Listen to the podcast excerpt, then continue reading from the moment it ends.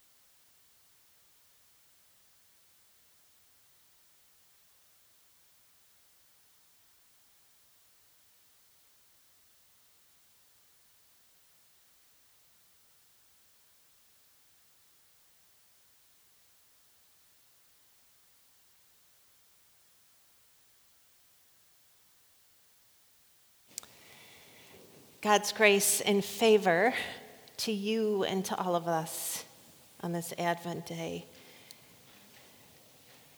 My mom has gathered for an Advent breakfast with her friends since I was a little girl.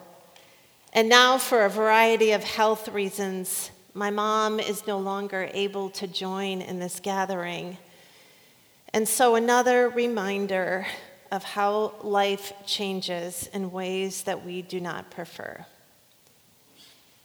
So, we were talking about this, and I simply asked her, How does it feel at this time of life not to be able to do the things that you have loved to do? There was a long pause as she thought. And then she said, I miss belonging. Her insight lingered in the room like smoke rising from a candle. I miss belonging. I think that could sum up the last couple years on this planet Earth. We have missed the connection between people, the reminder that we are actually part of a bigger community than just ourselves, and that joy is created when we are together in the presence of one another. A month ago, actually, during worship, we listened to each other and we wrote on little sticky notes what was our biggest loss while we were separated over these last 21 months. Missing belonging was top of the list. So I don't think it's coincidence that our gospel today is the visitation of Mary and Elizabeth. It is the last story that we hear before the birth of Jesus, and it centers on two women coming together Mary still processing the news that she will birth the Son of God, venturing out to visit her cousin Elizabeth, not knowing how she will be received, and yet she still goes. We can't know for sure, but it sounds like Elizabeth wasn't expecting Mary's arrival. Back then, of course, there were no text messages heralding an arrival or a phone call to set expectations for the stay. Elizabeth simply opened her door and received Mary's presence. Come to know that both women are pregnant, one old and thought to be barren, and one young and unwed, where pregnancy was scandalous. The two polarities of improbability greet each other and we hear that John, still growing in Elizabeth's belly, leaped at the encounter. New life inside and out was moving as these two were united.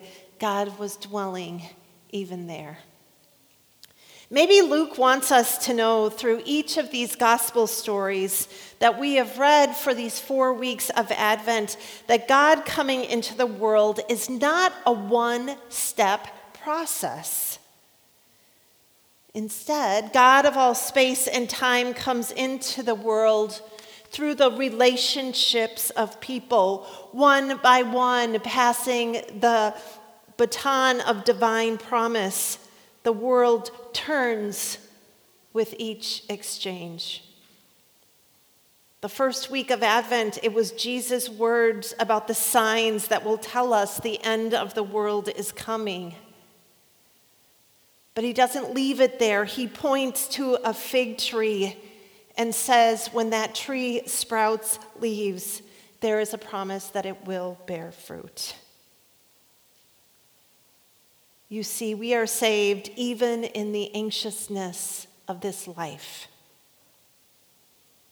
And then it was a word of God that came to John in the wilderness, far away rather than to all the powerful rulers. And it was John speaking that the one who will baptize with water and the Holy Spirit is soon to come. So turn and realize that what you do in this life matters. And now the promise of God is revealed in the exchange between two women. The Holy Spirit within each God's promise of presence landing on the world through their giving and receiving. The story is called The Visitation, and it's one of the scripture stories most portrayed by artists, painted in every culture. The race of the women with black and brown, and even sometimes white skin. The spirit palpable for artists to express the movement and the energy. Here is a favorite called the windsock visitation. You can see that the flags of that windsock show that the Spirit is blowing. This piece of art, created by Father Mickey McGrath, hangs in the entry of the Visitation Sisters in North Minneapolis. So I called over there and talked to Sister Karen. And she told me that this story anchors their Catholic order for them, the visitation sisters, the call of God is not in cloistered living, but with the visitation with the world. And so, therefore, their ministry is in the encounters and conversations. They don't hide away, but dwell in the neighborhood. The Spirit found moving in the opening of the door on the streets in which they live and the engaging with the needs of their neighborhood. Sister Karen reminded me it is this visitation that is the model for life. She said, For it, is in the connecting with others that we see God within them and where we receive the prompt to step out. And maybe this is why, after Mary receives Elizabeth's gracious greeting, that she can sing. That she, even with all that is uncertain, with all that she's pondering, with a world still full of jagged edges, that she can sing that God is still unfolding the story person by person. Mary's song, now released into this world as she sang and as we just sang. So, after my mom's friend gathered for their Advent breakfast, two of them came and visited my mom. It wasn't the same gathering that she had experienced in all the years before, and she said, even here, it was beautiful. The Holy Spirit traveling in this connection of love and friends, the caring of each other, just as we are the visitation of the holy within each of us. I promise you this next week is going to fly by. And so the invitation today is not to rush with the list. Don't rush past the daily, the unexpected conversation, the person who knocks or calls or invites you to encounter someone else that you hadn't planned on meeting.